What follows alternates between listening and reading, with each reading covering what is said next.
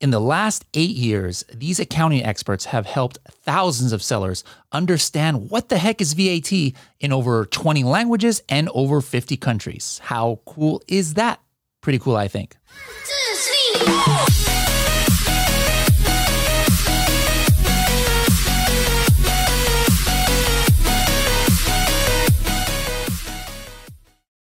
Hello, everybody, and welcome to another episode of the Serious Sellers Podcast by Helium 10. I am your host, Bradley Sutton, and this is the show that's a completely BS free, unscripted, and unrehearsed organic conversation about serious strategies for serious sellers of any level in the e commerce world. And we've got something that's a serious subject today, but that some people sometimes don't want to talk about. But before we get in that, I gotta, I, I gotta check something out here. This is the first time this has ever happened on the Serious Sellers Podcast. All right, so I heard Melanie speak at an event. She's one of our guests today at an event online, and I was like, "That's a that's a subject I think we need on the on the on the podcast."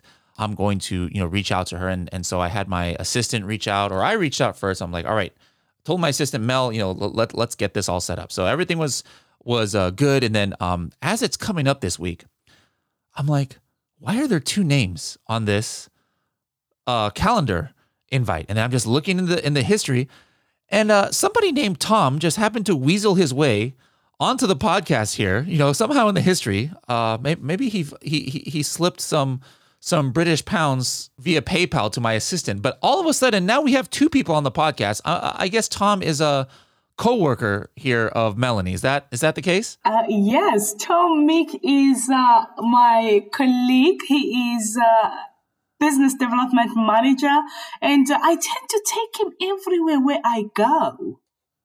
Absolutely. Oh my goodness! Uh, I'm, I'm glad this doesn't happen more often. All of a sudden, this might this better not start trend. Hey, anybody else out there who who's going to be invited to the Serious Sellers podcast, please do not take advantage of my assistant and try and get like seven, eight people to come on the podcast. But I, am sure it'll be fine. But th- th- this is just kind of funny that this has never it's happened. Far too easy to get in. All right. but no pressure now. You know, Tom, you know, being the first and only uh, one to uh, what, what is it called, a stowaway uh, here. That's okay. I'm sure there's got to be a reason Melanie uh, uh, had you come on as well. So, anyways, um, l- l- let's just find out who who you guys are. We're talking about uh, bookkeeping. We're talking about accounting, taxes, things like that. But before we get into that, I'd like to get your your your backstory. So, so Melanie, first of all, from your accent, I assume you're from Texas, United States. That is ever so kind. How I wish. Unfortunately, I am from, originally originally from South Africa. Um, I mm-hmm. I've been in the UK for the past twenty years. Um, I stumbled across Tom Meek about uh, I would say uh, four years ago, just before he joined uh, Avask Accounting, so yeah, so where we are right now, we are based right in the south. Hold, hold on, hold on. You you, you skip way too fast. I, I like going back. Let, us go back uh, in time a little bit here. So, growing up, did you grow up in South Africa or in UK? Yeah, so I grew up in South Africa. Um, I came into the UK in my really early twenties, so I don't. I'm not. I want to give you the year because okay. I'm going to start counting how old I am. So. No, no, no. I mean, uh, that that's uh, you already kind of gave away too much information, and, and and so like I've already did that counting, so you're too late. But it, it's fine. It's fine.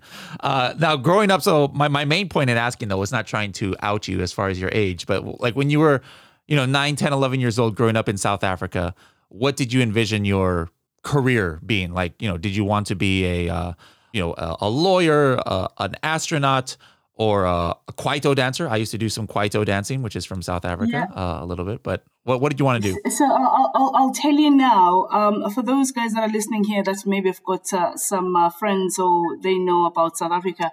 When you grow up in a household, you have to be either a doctor, a lawyer or an accountant. And all those things for me, I just didn't think I'd ever be one of those. I just wanted to perform, I wanted to be a dancer.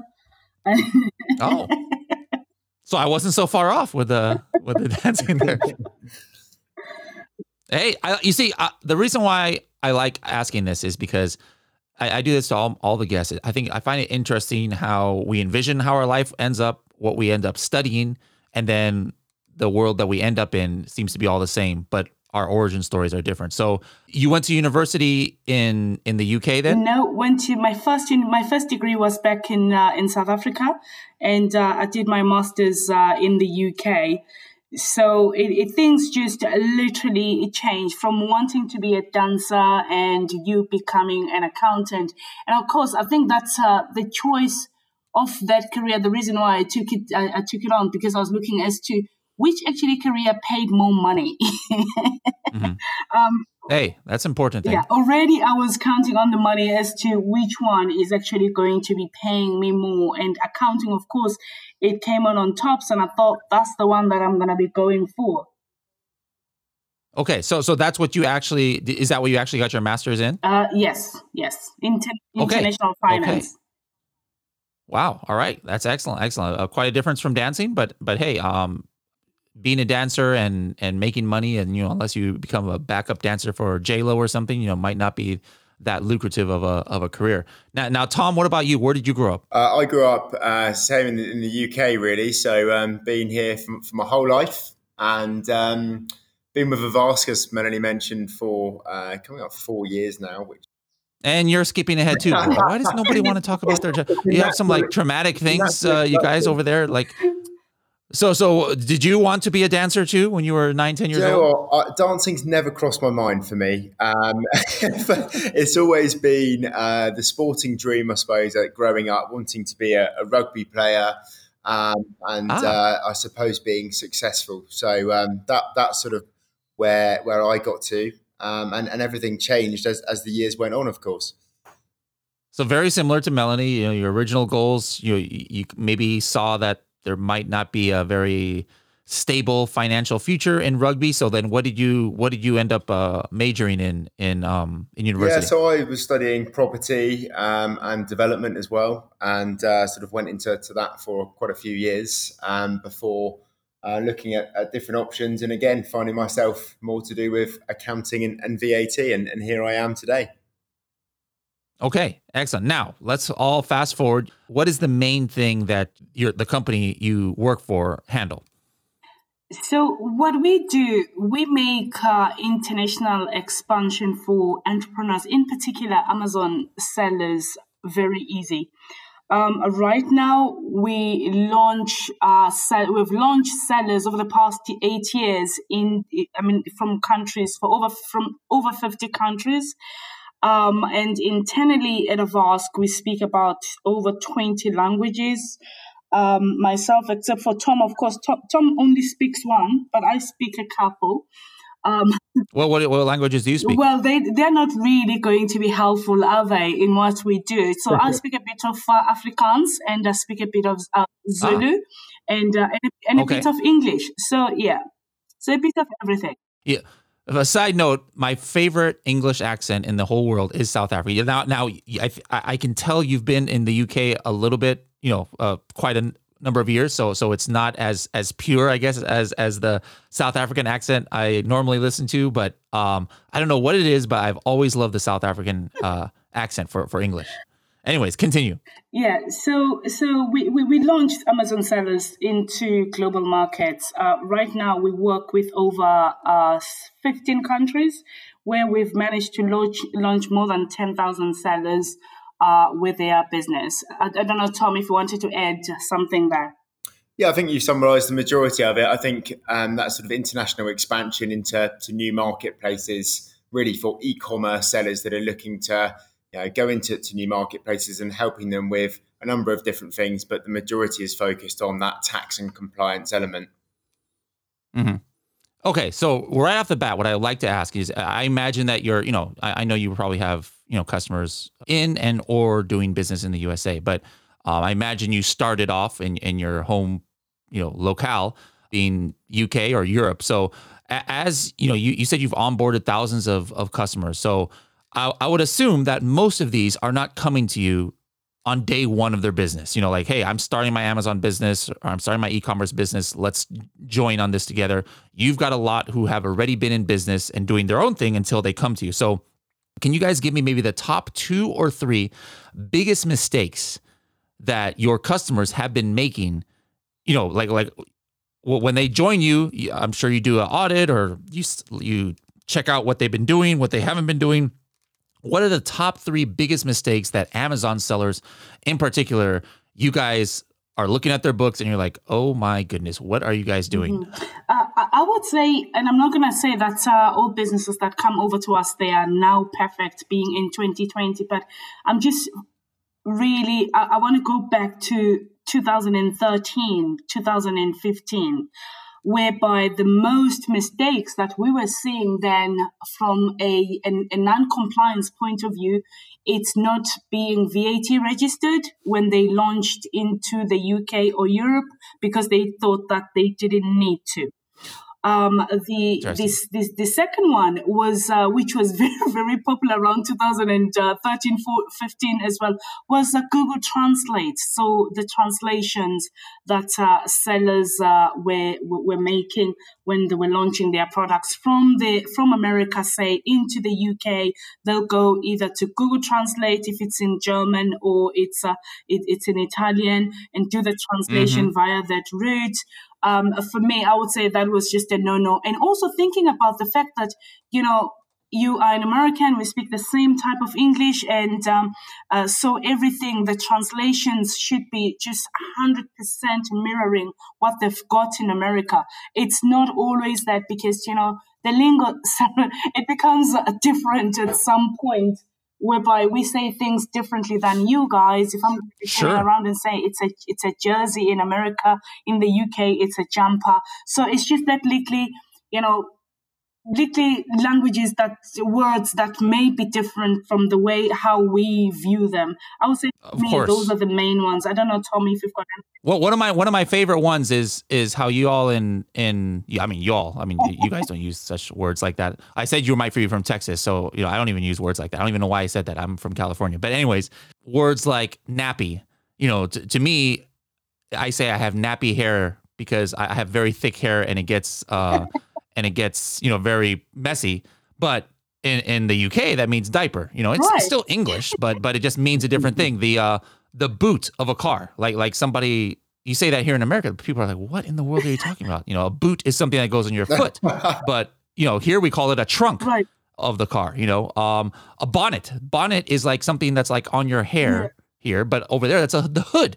So there's all, all, all these uh, strange things. But we we talked. Uh, I don't know if you know Yana yes. from um, YLT Translations. You know, we, we have had her on the show. Great yes. to talk about the uh, about that. But what about uh, on more? Maybe you have another one from the accounting side, um, Tom. That that you could talk to us about. Well, I think yeah, just just to, to take a step back, I think just to, to mirror what Melanie was saying about uh, looking at uh, the VAT when they need to pay, do they need to register straight away? I think for a lot of US sellers expanding to the UK, it's understanding that main difference between sales tax and VAT and that in- incorporating that 20% in the UK VAT in- incorporated within the wholesale price as opposed to being added at checkout.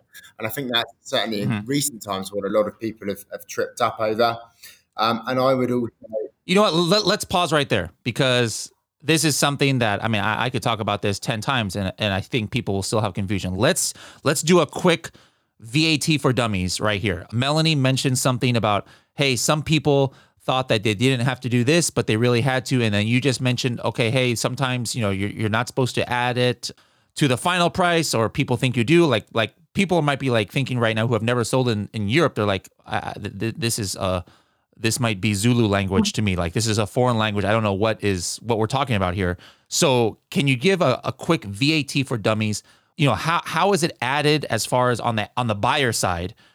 At what point are Amazon sellers responsible for it? You know, like I, I know that there's I or I heard that there's some things where it's like, okay, only if you make over a certain amount in a year is when you have to start paying it. But but can you just like for the next few minutes just just give us a crash course? Yeah, of course. So, um, in terms of VAT, or what actually is it to start off as, it's value added tax, uh, which is obviously a, a, tax that's added to the majority of goods and services. Um, and obviously, without touching on, on Brexit and the implications of that with the UK and, and the e, in, as part of the EU, uh, VAT has been charged, as I said, to the majority of goods and services, and, and sellers as they come in to the EU and start selling their, their items, they need to have that price, uh, their price incorporated within the VAT as well. So there's different VAT rates across different countries. The majority of those VAT rates are ranging between around that of 19 to 23% as that, that sort of core um, area there. Um, and with regards to when it's collected or where it goes to, it's as you uh, start selling, the tax is collected on either a monthly or quarterly basis, depending on the country that you've triggered that liability in. And that will be filed to the tax office in that country uh, by a certain date. So that's the, the real quick snapshot of it. Uh, Melanie, I don't know if you had anything to add to that. Yeah, I mean, I was going to say that from from anybody that is looking to launch from the US, it's really calculated differently. So basically, what you're saying, let me see if I understand this correctly, is on all published retail products online in, in, in Europe, the price that the, the the the person sees that's advertised there's no tax that's going to be added once they start the checkout process. It, it is included in the product. So, which means that you must always make sure that it's incorporated in the retail value of the product that you are selling. Here's my question. Like, uh, I think uh, one of you had said that um, there's only a certain point where you you are responsible to pay for VAT, but it sounds like all products have that VAT built in. But if you're not responsible yet because you don't make enough money or whatever. What does that mean? That's just extra money or pocketing as profit until you have to, to pay, or how does that right. work? Right. So, for foreign businesses which are not incorporated in the UK or in Europe, they don't have they don't enjoy the thresholds. And again, the thresholds they are not great. I would say they're okay if you're just starting off your business, which is going to be uh, at least 85,000. But again, if for a bigger business that is looking to scale, I would say it's not a great uh, threshold that is there. For foreign companies, they've got no threshold if they don't have any VAT register- registered uh, in the in, in, Europe.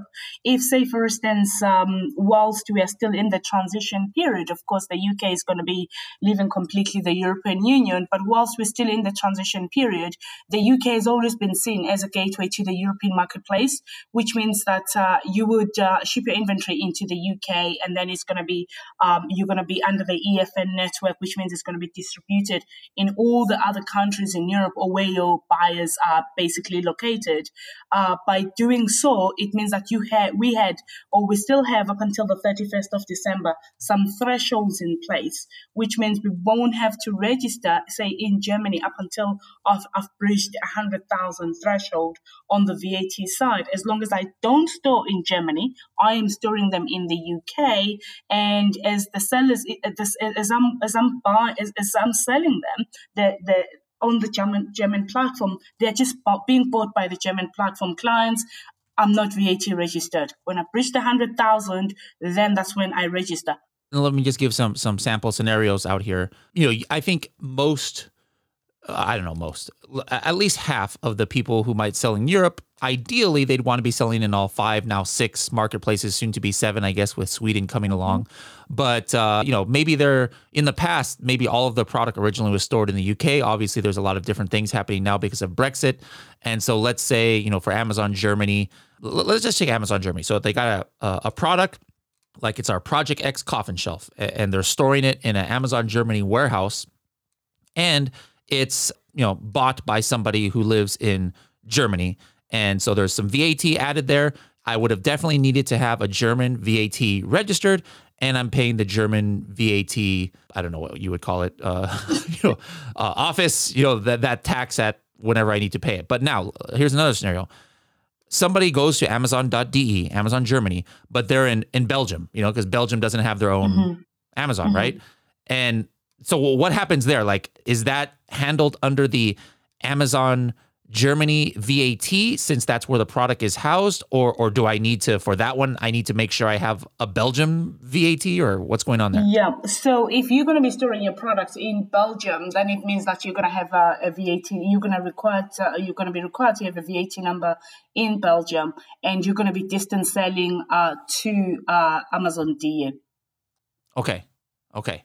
All right. So I, I got to take a, a, VAT break because my, my head's about to explode here. Maybe some of our listeners who are driving and listening, you know, might have just gotten in an accident because they're like, this is too much, too, too much to uh, handle right now. But l- let's switch gears. Uh, I assume you guys have some customers who are American citizens and selling in Amazon USA, or or no? That's yeah. correct. That's correct. So we've got okay. UK clients that are selling in Amazon USA. Um, and again, in the in the US, actually, you guys uh, talk about when you talk about the distance selling thresholds and all that. It, it is about uh, mm. physical nexus, isn't it? Yes. Yeah. But but but but are you do you, do you have actually American clients who are selling in the USA, or is it only European ones? Oh, we've got clients coming through from uh, over fifty countries. Okay, so let's let's just talk about because I, I think the majority of our listeners, you know, at least half, would be here in the United States. And so I know things changed a lot over the last year with the whole marketplace facilitator tax. And now, like, pretty much Amazon is most of the states, Amazon is collecting and remitting. Ooh, there's a nice accounting word. I didn't even know I knew that word. Collecting and you see, see, like it's kind of like a you guys are rubbing off uh, on me. All of a sudden, I'm becoming smarter in the financial right. terms. But so uh, hold on, I, I, better keep going before I lose my train of thought here. But uh, uh, Amazon is collecting and remitting the tax for the states on their own, meaning that the seller is not responsible for it. So, what about the few states that Amazon is not doing that for yet, and the seller is in that state? Are there any like that still out there where the seller still is responsible to to set that setting and collect the sales tax on his or her own and then remit that on their own or or the states that don't have the marketplace facility tax don't even have sales tax? Yeah, absolutely. There, there certainly are. There's um, there's a number of states that, that sellers, I would say, still need to think about when trading on Amazon.com. Um, and it really depends on which marketplaces they're selling. But if we zoom in perhaps more on, on the FBA side things, that's most common from, from what we find. There are really three states in total which uh, Amazon have an active fulfillment center in, but they do not have marketplace facilitators. So they're not collecting and remitting that tax in those states. But what about Canada and Mexico? Canada is under a GST, which is similar to the VAT and Mexico? Like, what do you have any sellers selling in those marketplaces? And what is like maybe just the, the high, the top level thing that people need to know if they're trying to sell in those marketplaces as far as tax goes? Okay, so Canada, because our heads will be exploding, uh, Bradley. Canada is dealt with by our US uh, CPA, uh, Tim Nelson, who is uh, out uh, in in White Plains, um, outside of New York. So we don't deal it, deal with it from the European point of view. How, how about Mexico? Do they handle also the Mexico, or do you have experience with that? Yes, they, they handle Mexico as well. Okay, all right, cool. So that's interesting because you know the, just the fact that you even have uh, certain specialists on it just show that hey, it's not just a complete walk in the park that you know can, can be done remotely. But um, that's that, that's that's good to know. Now, what about any other countries that you could talk about? Because you know now Amazon is expanding all over the place. What is you know some weird things that people need to know either about like Australia or or UAE or Saudi Arabia, Turkey, anything that just sticks out to you? Yeah, definitely. I think um, certainly for, from our side, speaking to sellers on a daily basis, it's um, Australia seems to be another very key market. Uh, obviously, in, in terms of the population and, and in terms of sort of the revenue um, is building very, very quickly. And I think it's a, a great opportunity to expand to. Um, in terms of um, who goes there, I think where it's a very quickly growing market and Amazon are pumping a lot of uh, money into two new fulfillment centers there currently and they really want to, to really maximize that opportunity and visibility for sellers. So I'm seeing a lot of sellers currently looking at getting into Australia um, to try and get a, a great presence from, from day one. Um, and I would say that for a lot of sellers that are looking at um, very seasonal items, Australia is a very uh, great market to enter. People that are selling, let's say, beachwear, for example, they're selling um, typically, let's say, um, your swimming shorts, your flip flops on Amazon in, in, the UK and EU. Um, and then, obviously, as it comes to the winter time, their sales plummet. Okay. Um, Australia is mm-hmm. the seasons are on the reverse. So a lot of sellers that have that seasonal aspect find Australia as a, a great market to be in, especially if they've got inventory left over. Now, the great thing about Australia is that you have up to 75,000 Australian dollars until you actually need to register for the goods and services tax, or the, the GST. Um, so that that's a great opportunity for sellers to do, and then they can get a, a, an idea for the demand. You know, um, that they can have a, an idea for how their products will, will sell in, in each of um, in, in Australia, and also get to grips with all of the, the tax systems as they go as well. Okay, all right, good to know. Good to know. Let's let's just talk in general now. You know, we we've been kind of focusing on on kind of like the state and, and country taxes, but uh, what about just just income tax in general? You know, some some things that Amazon sellers, regardless if they're selling in Europe or USA, you know, some some things, some mistakes that you've seen people make, or some misconceptions that you think uh, sellers have that maybe you can clear up. Yeah, I, I, would say definitely. I mean, touching one of the important uh, factors, especially for people that are, are launching for the first time, uh, or other people that are launching from America into into Europe without having to think about that. You know, you've got uh, your your FBA fees, you've got uh, uh, your seller fees.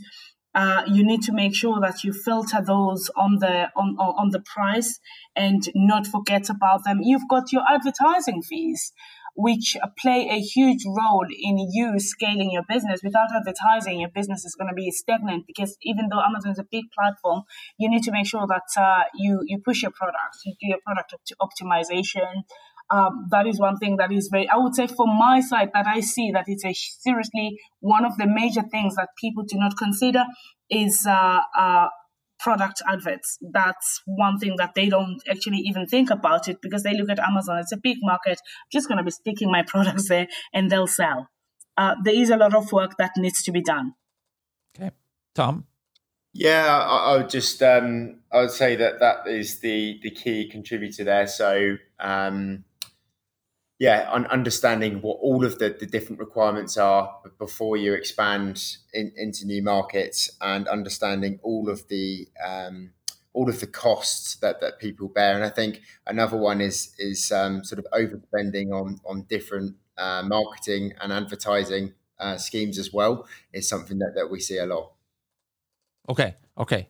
All right. Excellent. Excellent. What What are some some tips? Like, how have you been able to to save your your clients money at all. You know like obviously you know i'm not asking you to give away all your secret tips and tricks and then everybody leaves you and just does it on their own. But i'm sure there's some things you could say where in general that are just probably people should know and they're just not doing it. It's not going to cost you a client or anything. But but what are some easy wins as far as on the accounting side bookkeeping side whatever the case that that you you know having 10,000 clients or what, what are some things you can uh, you can give some strategies on? Yeah i would say uh, from, from my side from an accounting point of view make sure that you account for your um, you, you, you consider your import vat that's uh, that's uh, it's a temporal outlay of, uh, of, money. You're gonna get it back as long as you have VAT registered uh, because if you shipping your products over into the UK in particular or Europe without you being VAT registered it means that or you're using your your career's uh, uh, VAT number you're not gonna be able to to claim it back. That's one thing that's very very important.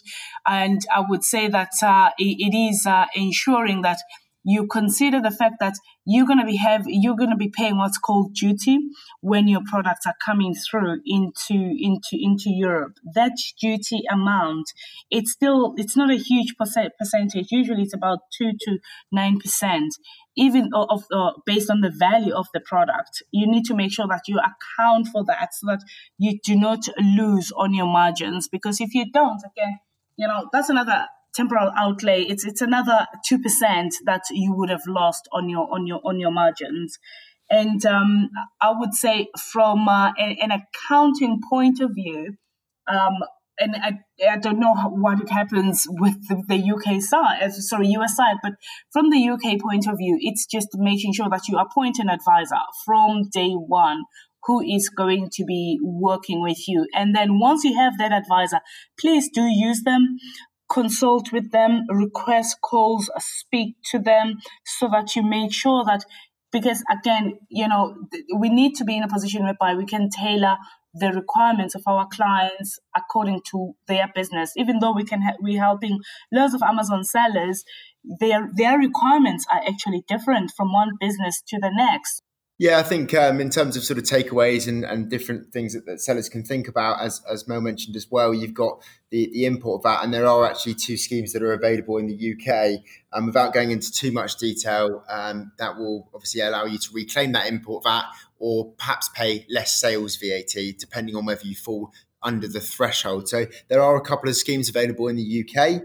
Um, and the other aspect that I think um, is, is potentially a good saving for people to, or at least a good point for people to realise when they're trading, especially in the EU, is looking at the opting as well. Um, if you've got VAT rates, for example, in Poland at 23%, um, and you're actually sending products to a buyer in Germany at 19%, then the VAT is chargeable to the country of departure, in this case, Poland. But if you're opting to the country of arrival, then you're going to be able to save, you know, a couple percent in, in terms of the, the VAT um, if you're able to opt to the country of arrival. Okay, excellent, excellent. That's that's a that's a good one to uh, to know. So, question: You know, you guys have dealt with thousands of sellers. Are, are you inspired now when you look at some of the numbers of some of them, where you're like, oh my god. Like um, I, I don't know if i can do the accent right but like this person is making some ridiculous profit selling some silicone spatulas and they're just sitting in their uh their their uh their their house just raking the money. Like have you either of you been inspired? Like maybe i need to sell on amazon or something. Oh honestly can i can i answer this one or be the first one to answer? Go i ahead. would say loads of my clients have actually asked me like melanie do you sell on amazon? And my mm. answer to that is that i'd leave that headache to you. Now you know it's, sometimes it's easy. I mean i, I think for, for, me from a business point of view and being an accountant i'm more like you know everybody look at um, the money that everybody earns the millions you know, the sellers have worked extremely hard to get to where they are. And I know that, you know, you've got all the people that are gurus out there that train you that, oh, you don't want to work with your computer by the side of the beach and all that. I, I don't think business is like that. Yes, you will, you will work once you've got uh, a few millions in. But I would say when you first start, it is, it is hard work. It's hard graft. So I, I love my clients. I love my Amazon sellers. They inspire me every day. Some of them we've started working with them when they were about uh, maybe 200,000. And especially in the past seven months, they've absolutely hit millions. They're on the millions now. And it's just inspiring looking at how other businesses. For, for, for my side, I would say I'm not inspired on selling on Amazon. I'm more inspired on looking at my clients' business grow and them turning into millionaires. That makes me happy. Okay. All right. How, how about you, Tom? Are, are we going to see you uh, launch, uh, you know, some accounting ledger uh, product on Amazon UK soon? I'd love to. Uh, I think, um, yeah, uh, it's inspirational to see how people can start a business, especially from home, and have that flexibility and, and actually make a, a huge success of it. I think that um, we hear a lot of the, the, the greats, a lot of the the bads as well. And I think people that are able to, to make the most of, of different opportunities and, and, COVID being one of those that are a prime example of that. And sellers that I speak to recently that have um, you know, turned a, a, a, product that, that wasn't selling quite well uh, or as well as it should have done and just completely diversified their product range uh, in line with with COVID and, and and have had a humongous success off that. I think it's is pivoting, diversifying into, into new opportunities, and and that for me is what really motivates me and being a part of that journey to advise them on where to go next and what the requirements are is is mm. where the, the beauty of the job comes in for me. Okay, now now before we get into the section of our, our show we call the 30 second tip, if somebody is is like, hey, you know what? Uh, I, there's obviously things that I need to be doing that I'm not, and they'd like to, you know, reach out to you guys to get some uh, advice, either for the UK or, or for US or wherever. How can how can they find you guys on the on the interwebs? So I would say they can find us uh, online. Uh, we are listed as a provider on Amazon SPN as well. Um, they can find uh, myself, it's melanie at avaskgroup.com. But also for our clients. How, how do you spell, how do you spell that? it's that? Melanie, my name, which is M E L A N I E at avaskgroup.com. For our clients that are listening here, I would turn around and say, we've got a fantastic resource hub that's been born um, during COVID because we just thought, how could we actually reach out to our clients? And we put together a resource hub with webinars whereby we've been speaking to loads of different uh, individuals. And of course, there is loads of uh, that's going on with Brexit and Europe at the moment. We've got relevant articles there, and they can go in. It's uh, it's a little portal put your name, uh, surname, email address, and you're going to be able to to go in without any problem. Okay. All right. Now we come to the part of the show we call the the TST, the 30 second tip.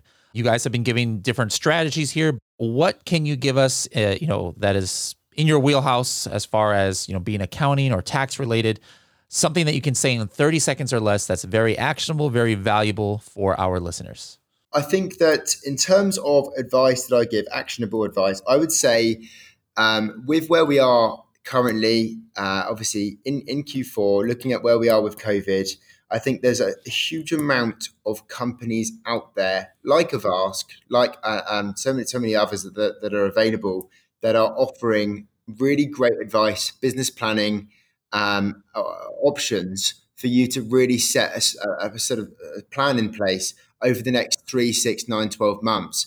And I think to have that plan and, and coming on to the research element is really, really important for people to really understand the market, understand whether their products will sell best, do as much research as you can, but most importantly, use the providers, the external providers that are out there that are giving free advice at the moment because there's so many around um, and use Avask to plan whether you're three months off or nine months off, looking at a new market. I'd say diversify, look at your, your product range and, and work out how to get your products in front of more buyers, but make sure it's the right market for you.